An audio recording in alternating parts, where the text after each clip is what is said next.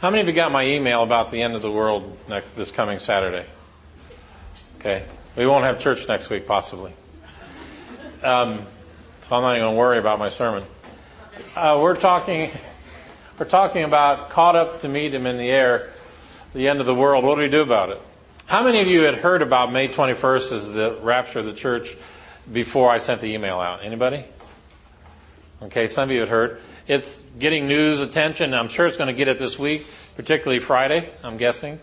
I was walking by TV, and Regis and Kelly were talking about it, May 21st, as the end of the world, making a little bit of fun of it.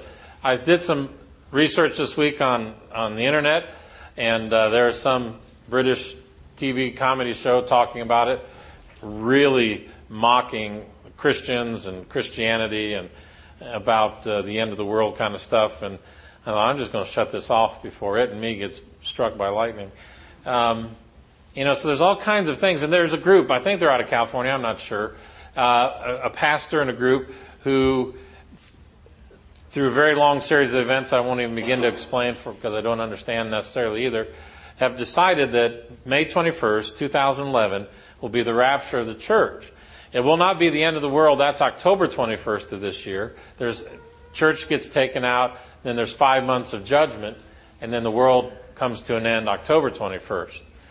And so this has been promoted. In fact, they have, I think, have sold a lot of their stuff. Of course, they believe this, so they don't need their houses after this week, some of those things. They have put billboards and stuff on the Internet all over the world. They spend money to broadcast this all over the world. And so on our pastors list, COG pastors, we've been discussing this. And a couple of our pastors have met some of these folks at different festivals, and they often are in campers, I'm guessing because they sold their house, and they got a camper now. But on the side of their campers, they have these big billboard signs, May 21st, end of the world kind of scenario. And so one pastor in Michigan, he actually owns a campground, and they were parked there for a while. I had a chance to talk to him a little bit. And my brother, Danny, the redheaded one, in Illinois, I just have to distinguish in case you didn't know. He was at a festival, and there was a camper there with a sign on it, and they were handing out tracts. And so my brother actually got to have a conversation with them, and they, talking to him why they think May 21st is it. And my brother asked the question. He says, "What happens on May 22nd if he doesn't come?" And she says, "That's not even an option in my mind." You got to appreciate their faith. Anyway, she exchanged emails with my brother and said, let's keep in contact and talk about this. And so he plans on emailing her on the 22nd and maybe offering her another way of looking at things. Now, with all that said, without a long explanation of why they think this is this, there's a couple responses that we can have to that. And because this coming week, you're probably going to hear a lot about this here and there. What response do we have? And of course, one is to make light of it, and maybe not even make light, but to ridicule it, as some of those places have done. I don't want to do that. I don't think they're correct, but I am all for it if they're right. I have no problem with this Saturday meeting the Lord. All right, in the air. You hear that, right? I have no issue with that. In fact, this afternoon, before I have to drive the bus an hour and a half, would be just cool, in my book. Now, if any of you going on the trip are not right with the Lord, you don't want the rapture to happen this afternoon because I'm planning on leaving the bus. So you better make sure you're all right or get up to the front of the bus quickly, okay? And so I want to talk today just to share some things about the concept of the rapture, and some of the young people are saying, does he mean the dinosaurs in Jurassic Park, the raptors? No, not the raptors, but the rapture. And I want to talk about the end times a little bit. We're going to do about 10-week study of prophecy in 15 minutes. Okay, we're going to give you a shotgun blast of the end of the age, and with very little detail. But I just want to address this. It came up Wednesday night. In fact, I'm thinking probably after the summer we may have an elective class for adults, and we're going to maybe study some of this prophecy issue. But we can ridicule or we can make fun. Or we can buy into it, and if I do buy into it, if I decide today that May 21st, this Saturday, is the end of the world, I'm going to go get one of these tomorrow. Right there, baby.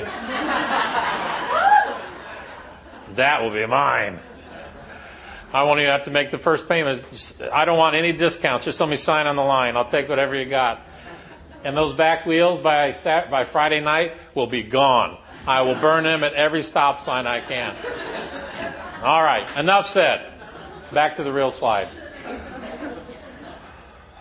That's all right. I'm getting a little hot here. That's a Hemi RT Challenger 2011. If it was just in hot rod orange, it would be even better. But anyway, it's close. Tomorrow, that's what I'm getting if I really were to buy into this. And just think how fast I could go to different people's house to evangelize if I had one of those. That's why I want one. Just no other reason is get the gospel there quick, because we only got a few days.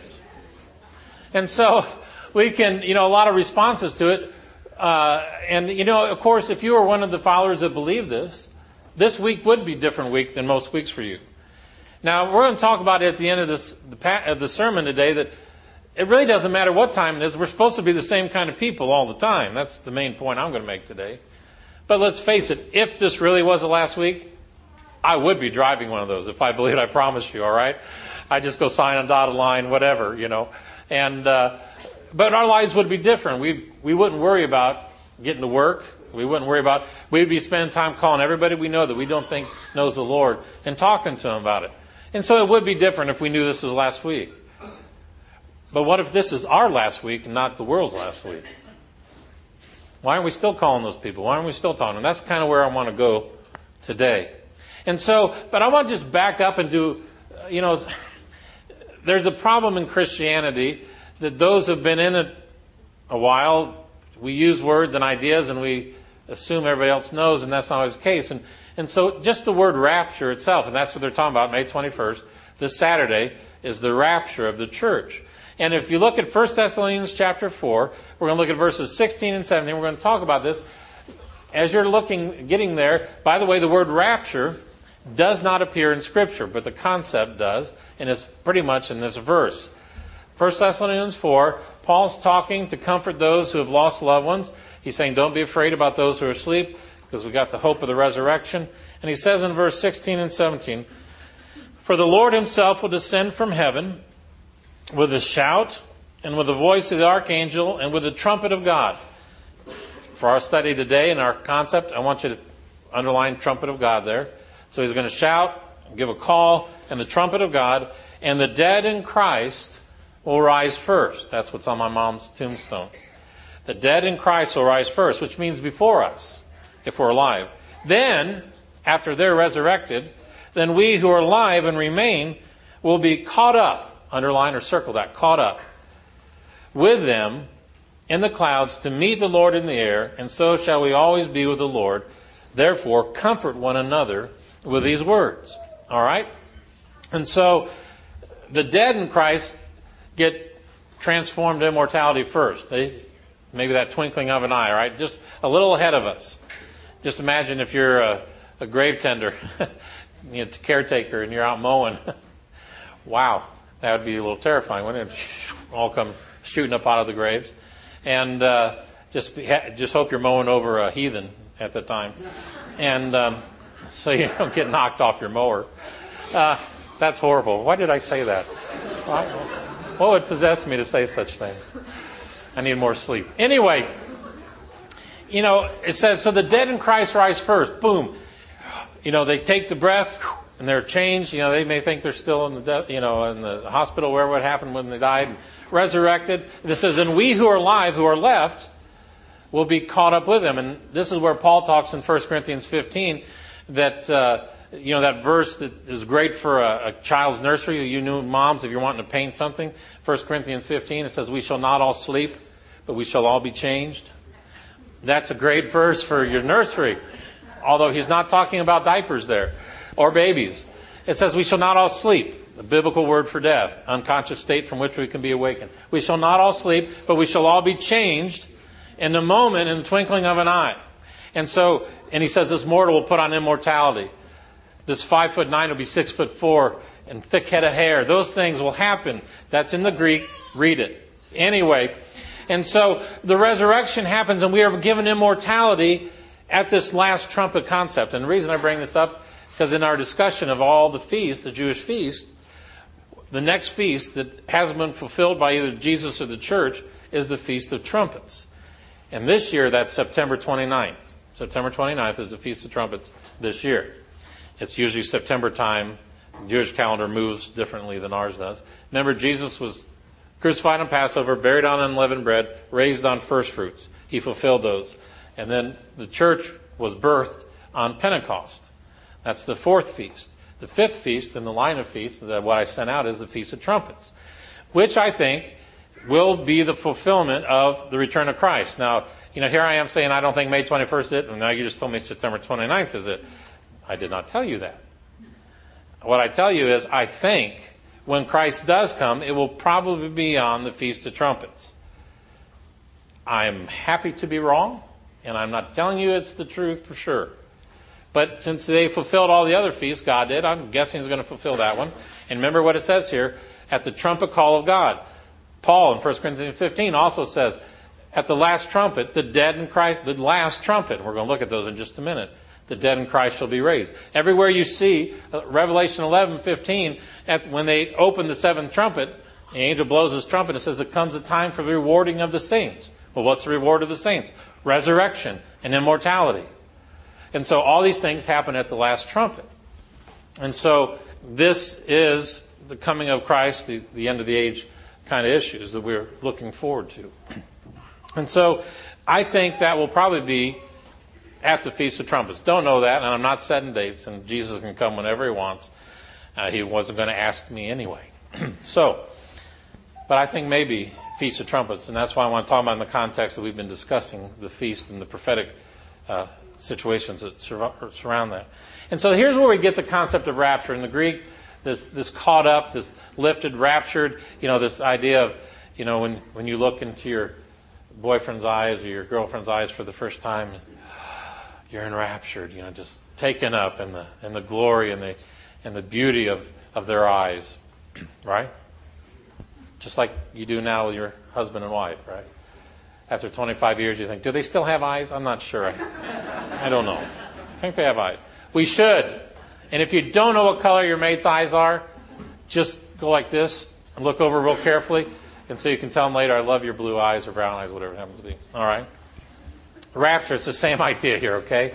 It means the catching up. We're caught up to me in the air. And the symbolism, by the way, that's when I say rapture. That's what I'm talking about. Is if you're a dead Christian or a live Christian, the dead pop out first, and then we who are alive change, and we caught up together to meet the Lord in the air. This is symbolic of what happened all the time in Jewish culture, is that when a king would go out to conquer, he'd go out to conquer, and when he won, they would send a runner back ahead of time saying, yes, the king and the army has won, come out to meet him. And so the city would know that the king is coming back with all the spoils of war, all the spoils. And so when the king would get close enough, the whole city would go out and meet the king, and they would have this grand parade back to the city. That's what this rapture is about. We're caught up to meet the returning, conquering king, and we return with him to reign and rule on the earth. Revelation 5, 9, and 10. We shall reign as kings and priests on this earth. And so those are the things that are taking place. So what I'd like to do today is give you a long study in prophecy real short, okay? If you want to go to the first slide there, Josiah. This is a slide that I used a number of years ago as we talked about some of these issues. And because Wednesday night we began to discuss it, and it's hard to just say it and hear it, so I wanted to show you. I want to give you a quick timeline. If this red line represents the time that we are alive in, our timeline, the Bible calls this time we live in, we're not going to read all these, but the present evil age. That's what the Scriptures call what you're living in now. Watch the news and you'll see that it's pretty much correct, right? This present evil age. Now the Bible says what brings this present evil age to the end is a 7-year time of tribulation. And so this present evil age, however long it lasts, 21st of this next Saturday or longer, whenever, the thing that ends the present evil age and starts the kingdom age is there will be 7 years of tribulation. And so this tribulation time is the Bible calls it tribulation, which means a time of trouble. And for 7 years, there's going to be a magnified time of trouble on this earth. And I want to expand that 7 years right now. And so we're going to spread that out. And this is that last 7 years of time. During this time, the Bible talks, there's, by the way, seven is the number of God, right? And so 7 years of tribulation. And then within this 7 years, there are three sets of troubles coming. And they all come in sevens. The first one is the seven seals. Not the or kind. Although they're cute, but they're not very terrifying in terms of judgment. All right?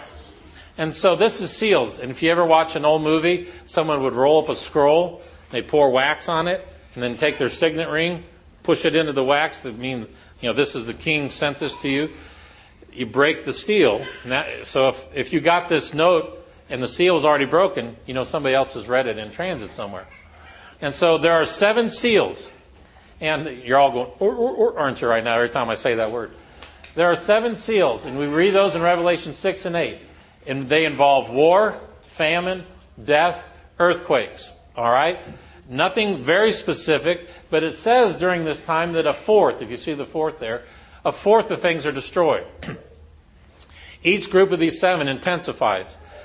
And in this first one, it's bad, but it's not as bad as it's going to get. And these are seven seals. And again, in heaven, they break the seal and they announce the first seal. And then the second seal, and then the third seal, fourth seal, and then seal.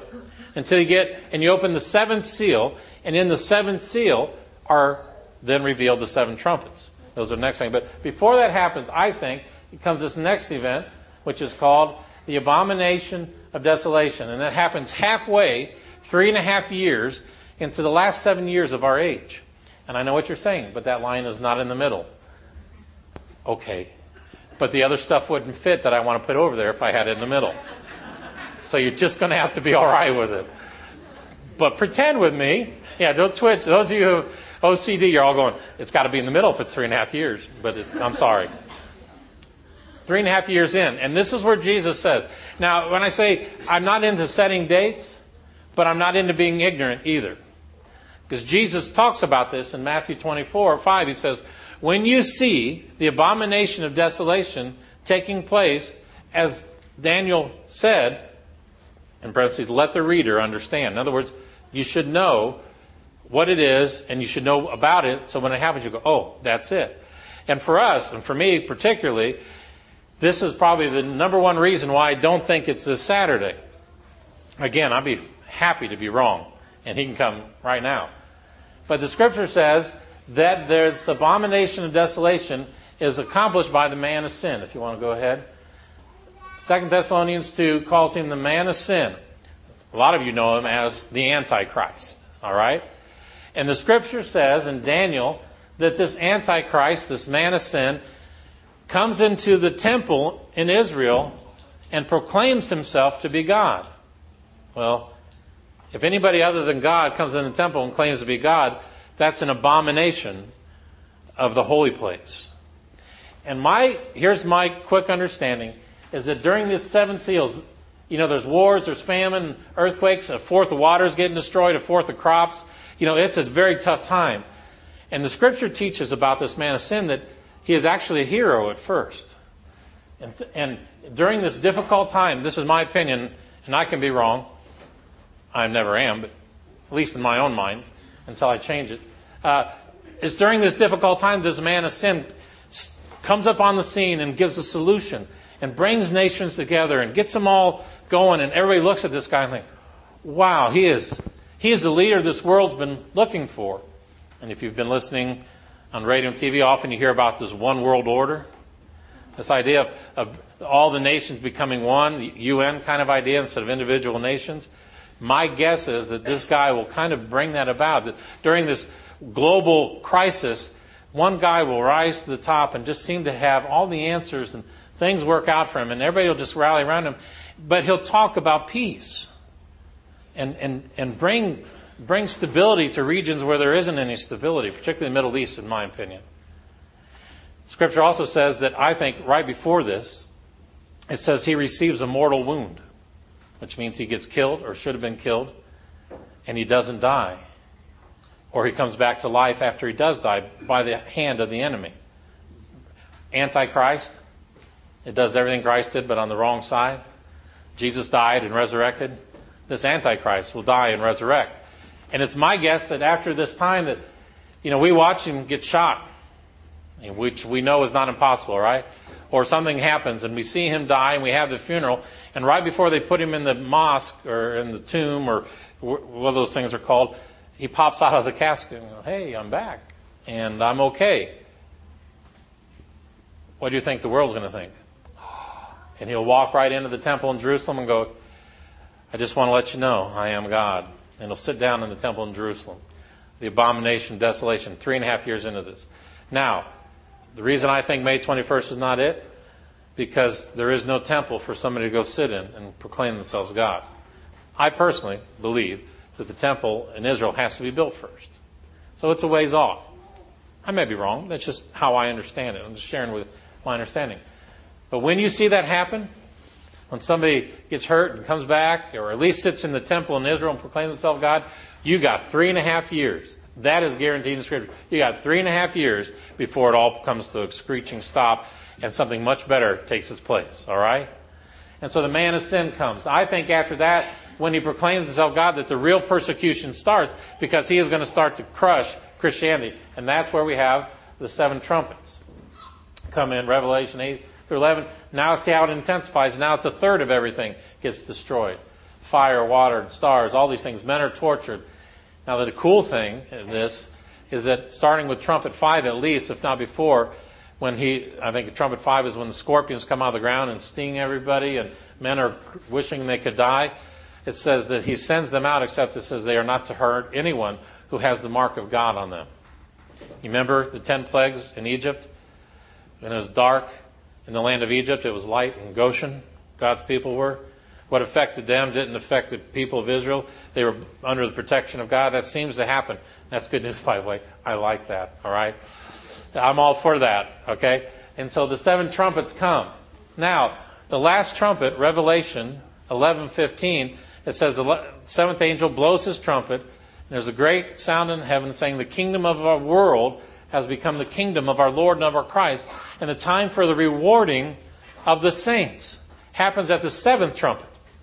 Paul says the last trumpet. All over we talk about the trumpets, and then the Feast of Trumpets is in September. And so the next thing that I think happens is during the 7 years is that the resurrection or the rapture takes place at the 7th trumpet. Now, for those of you who are Christians, this should be really good news, because the next thing that takes place are the 7 bowls of wrath. And it's no longer a quarter, and it's no longer a third. Everything gets beaten on, and gets beaten on hard on this earth. In fact, the Scriptures say that God will not judge it with water again. I know you think that's not true, that he's trying to do that right now. But that's probably just the warm-up. What's coming is fire, a fire destruction. The Scripture says that Christians are not destined for wrath. That's why I think the resurrection happens at the 7th trumpet, and we are caught up to meet the Lord in the air, and we're either lifted above it, like Noah was lifted above the flood and destruction. We are caught up with the Lord in the air, or some Scriptures may suggest that we're actually taken to the wilderness, maybe even Mount Sinai, while the wrath is being poured out on the rest of the world. We are there with Christ, getting our game plan together as the end of the age comes. Now, how long that time of wrath is, I'm not sure. This week, I've kind of begun to think that maybe it's only 10 days long, because the 5th feast is the Feast of Trumpets.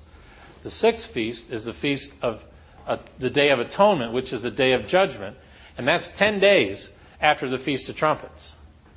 And so while this wrath is being poured out, the next thing to happen is that after the bowls are poured out, the church returns with Christ back to the earth to start the millennial reign of Christ, which is the day of judgment that those things happen. I don't think the wrath can take long, because when all the water on earth is turned to blood or destroyed or undrinkable, you can't do that very long. So I don't think it's days at the most, okay? That is a very quick timeline of the future. And then we need to be a little bit aware of that and ready. Now, there are some, how many of you have ever read the books, saw the movies about, just name left behind. Left Behind. How many of you have seen or read? Okay, the guys who write that are, the technical term is they're pre-tribbers, all right? Pre-trib people think that before the 7 years starts, way there before the seals, that Christ comes and raptures the church out while this whole 7 years takes place, and we're with him for 7 years while all this happens, and we come back at the end. I, obviously, on the other hand, I think we're probably here for all of it, except maybe the last few days. I know you want to believe the other. I do too. All right? I would be called a post-tribber kind of, basically, or end-of-the-trib kind of guy.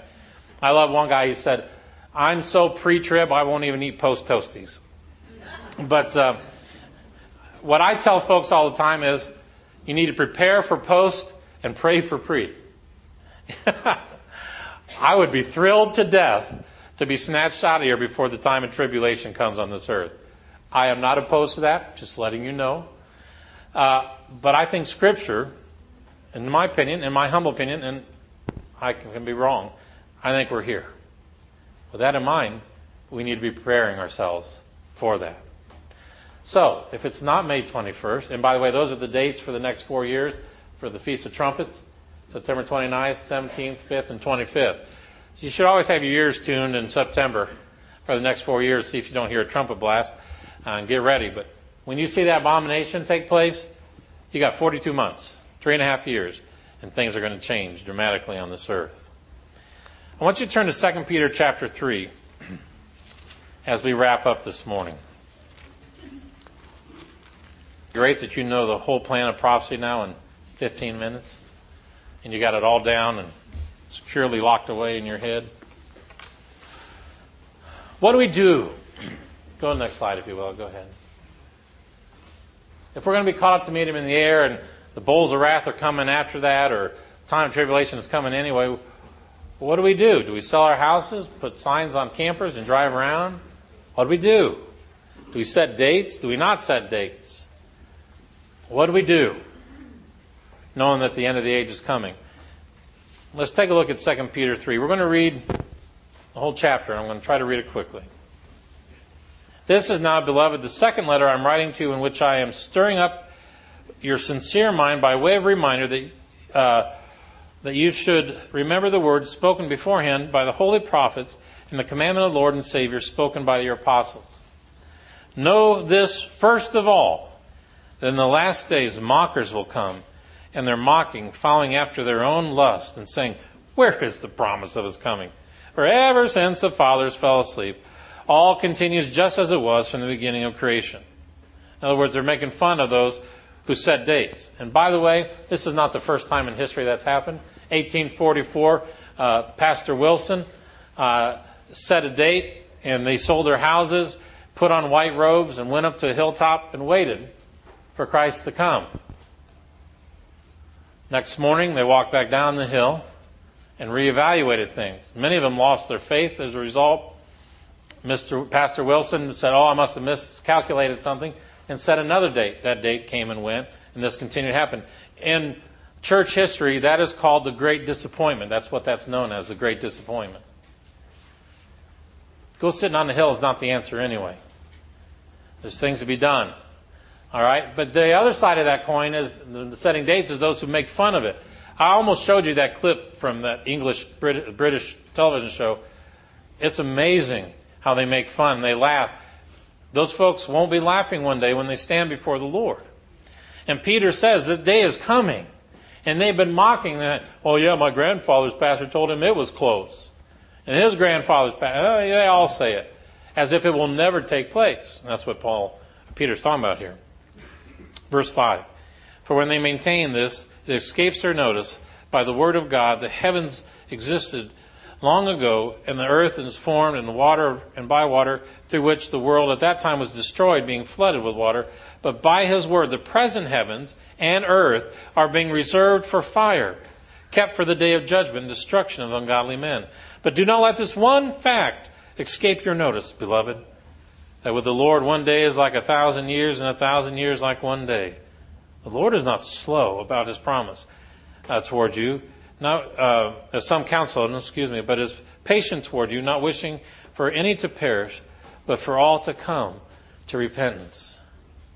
Paul kind of thought that maybe the return of Christ would be in his lifetime, but it wasn't. And yet he also suggests in other places things need to take place, man of sin to come, those kind of things. But he says we need to understand why it's not coming really, really fast. It's because God is patient, wanting as many as possible to come to salvation, to be forgiven and come to Him. That's the primary thing we need to understand as we think about dates and the rapture and the end of the age. The reason it hasn't happened yet is just another hour for you to do something with the truth you know about Jesus Christ. Verse 10. But the day of the Lord will come like a thief, in which the heavens will pass away and with a roar, and elements will be destroyed with intense heat, and the earth and its works shall be burned up. It says, it'll come like a thief. In another passage, though, it says, but that day should not surprise you like a thief, because you're in the light. In other words, for the world, it will sneak up on them, like it snuck up on them in the days of Noah. They're laughing. This guy built a boat in his backyard, and he keeps talking about water falling from the sky. Who's ever heard of that? Because it hadn't rained up till then. Until, tut-tut, it feels like rain. And they're like, oh, there's water falling on the sky. Who told us it might? Noah. Boat, let's go. Too late.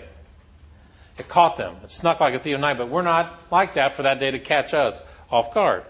But he says everything is going to be destroyed with fire this time. That's why we have the sign on our corner property down there, the future temporary home of the Lawrenceville Church of God. And somebody just this week said, somebody asked him about that. That's because that's not going to last. When Christ comes, it's going to burn up like everything. We're not about a building. Please hear that again. We're not about a building. It's a bigger roof to get the church under. That's all. To do the ministry. It's going to burn. It's all going to burn with intense heat. Verse 11. Since all these things are to be destroyed in this way, let me paraphrase. I'm back to food again, aren't I? Let me paraphrase again. Since the world is going to end, since there will be a rapture, even though they're mocking it, since it's going to come, here's what we need to do about it. Since, therefore, here's what we need to do. So this is the answer to that question. What do we do with this knowledge? Since all these things are being destroyed in this way, what sort of people ought you to be? Holy conduct and godliness. Looking for and hastening the coming of the Lord, the day of God. How do you hasten it? Scripture tells us in other places. As we share the good news of the coming kingdom, and more people come to faith, and more people come, we actually hurry the day of the Lord. So that it comes quicker.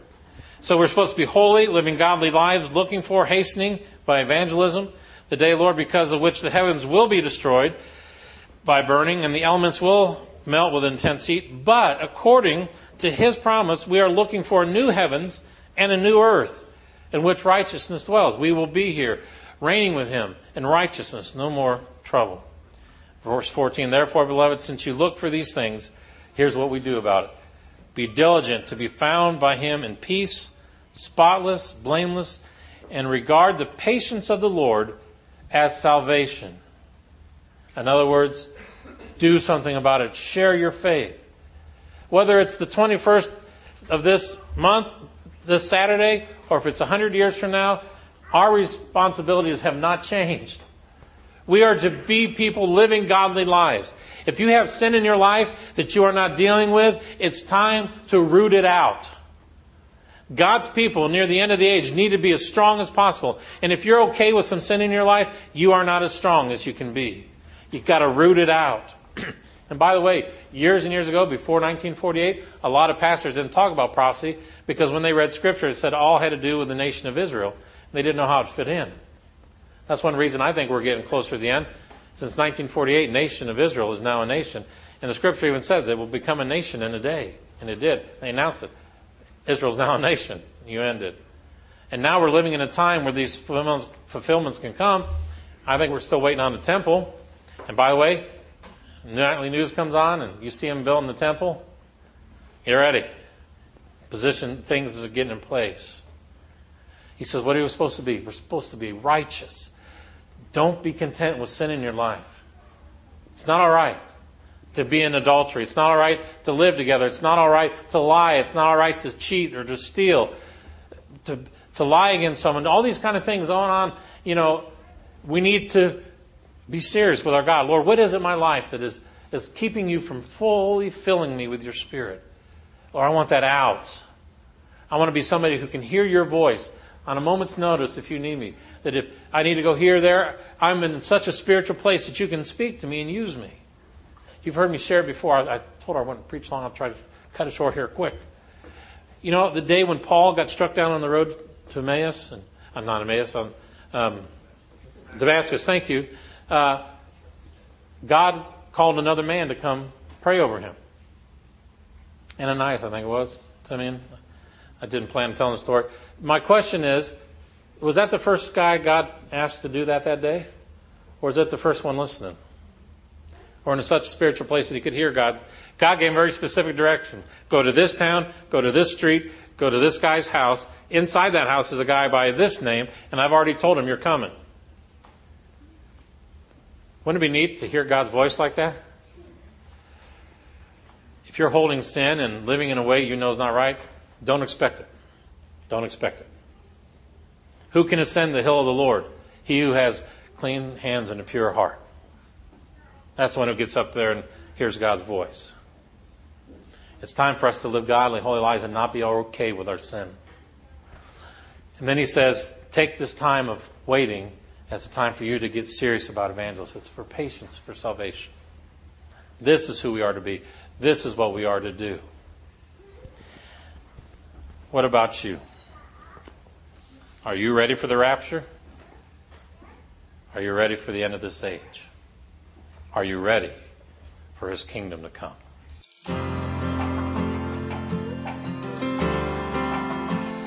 You've been listening to When We Meet Him in the Air, the Rapture of the Church. What do we do about it? A ministry of Lawrenceville Church of God, Springfield, Ohio.